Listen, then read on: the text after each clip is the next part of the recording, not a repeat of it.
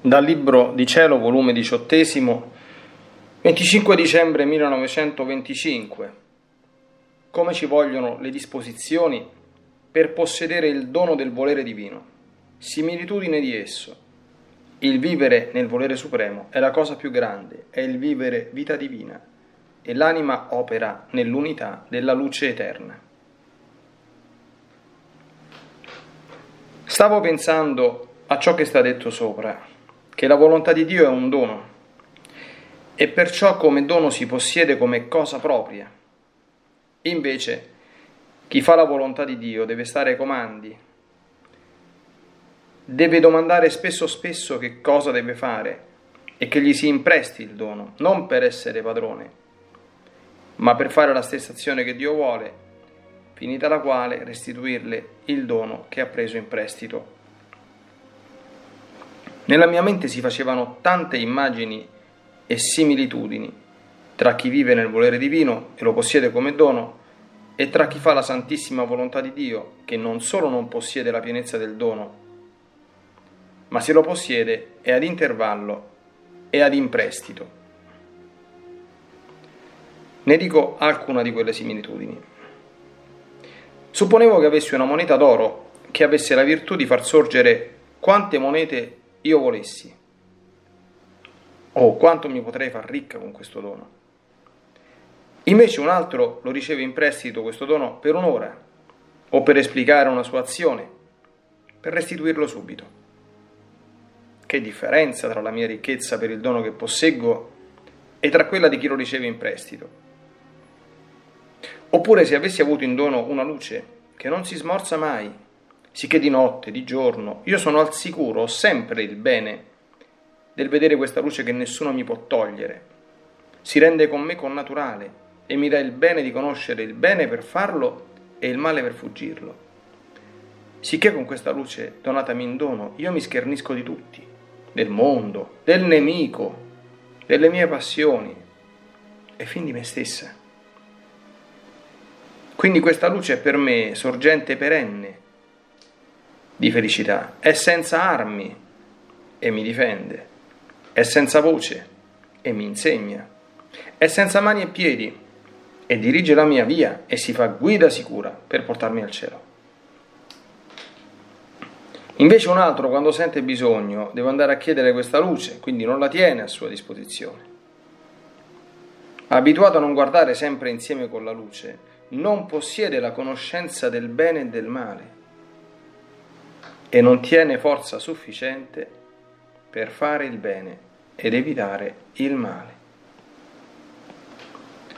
Onde, non possedendo la luce accesa e continuata, in quanti inganni, pericoli e vie strette non si trova.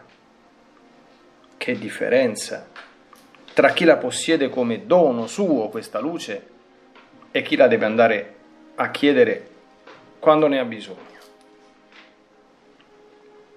Ora, mentre la mia mente si sperdeva in tante similitudini, dicevo tra me: sicché il vivere nella volontà di Dio è possedere la volontà di Dio, e questo è un dono. Quindi, se la bontà di Dio non si compiace di darlo, che può fare la povera creatura? In questo mentre il mio amabile Gesù si è mosso nel mio interno, come stringendomi tutta a sé, e mi ha detto: figlia mia, è vero che il vivere nel mio volere è un dono, ed è possedere il dono più grande.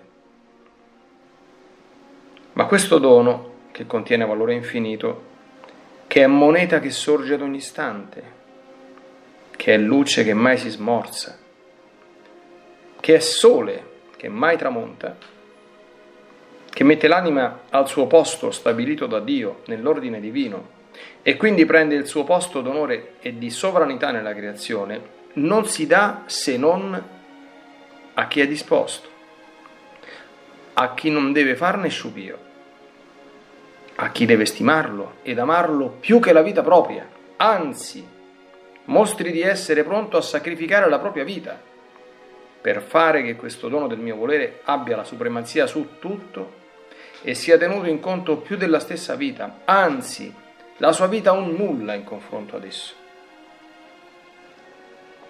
Perciò, prima voglio vedere che l'anima vuol fare davvero la mia volontà e mai la sua, pronta a qualunque sacrificio per fare la mia. E in tutto ciò che fa è pronta a chiedermi sempre, anche come in prestito, il dono del mio volere. Onde io, quando vedo che l'anima nulla fa se non con l'imprestito del mio volere, lo do come dono, perché col chiederlo e richiederlo ha formato il vuoto nell'anima sua, dove mettere questo dono celeste. E con l'essersi abituata a vivere ad imprestito di questo cibo divino, ha perduto il gusto del proprio volere, il suo palato si è nobilitato e non si adatterà ai cibi vili del proprio io. Quindi, vedendosi in possesso di quel dono che lei tanto sospirava, agognava ed amava,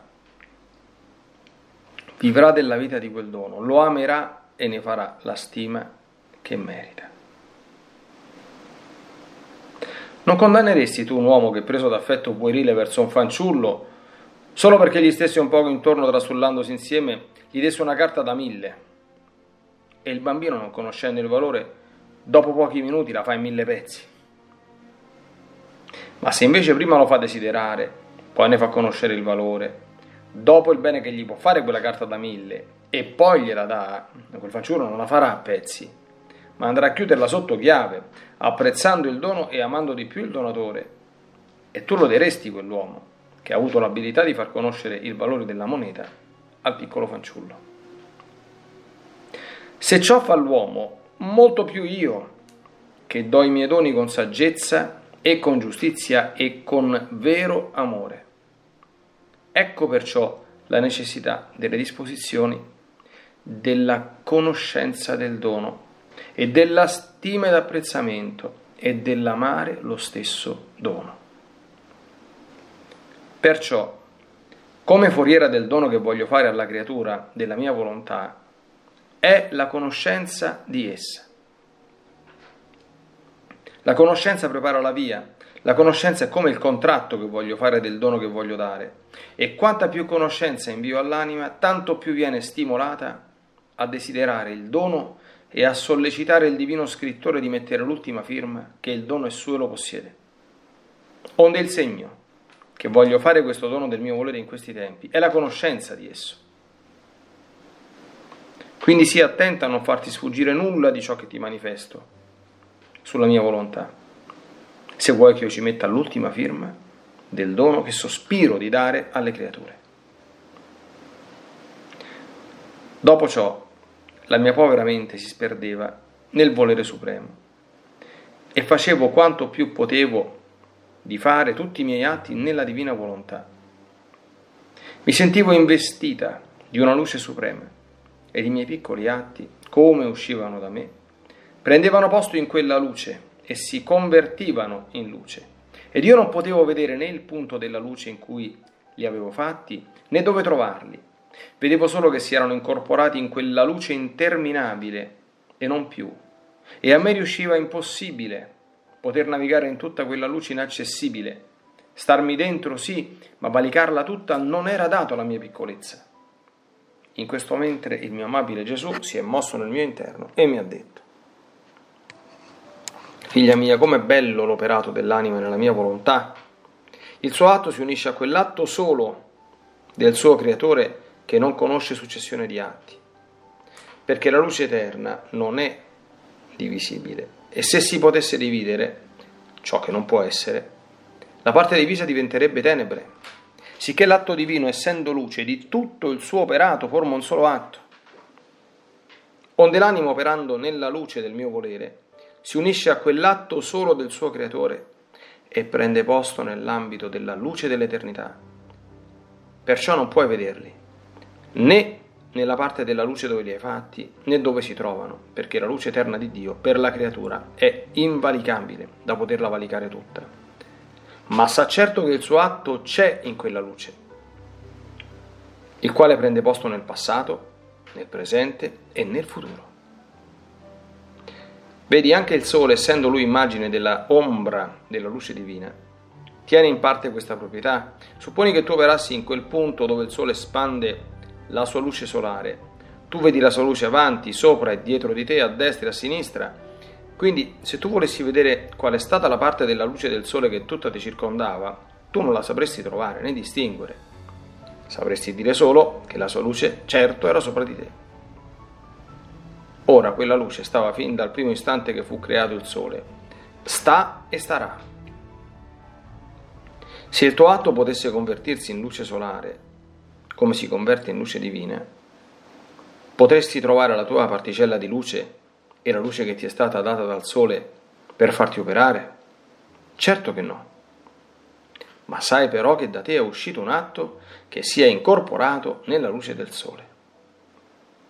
Perciò ti dico che il vivere nel volere supremo è la cosa più grande, è il vivere di vita divina. Il celeste creatore, come vede l'anima nella sua volontà, la prende fra le sue braccia e ponendola nel suo seno la fa operare con le sue stesse mani e con quella potenza di quel fiat con cui furono fatte tutte le cose. Fa scendere sulla creatura tutti i suoi riflessi, per darle la somiglianza del suo operato. Ecco perché l'operato della creatura diventa luce e si unisce a quell'atto solo del suo creatore e si costituisce gloria eterna e lode continua del suo creatore. Perciò sii attenta e fa che il vivere nel mio volere sia per te il tuo tutto, affinché mai potessi scendere dalla tua origine, cioè dal seno del tuo creatore.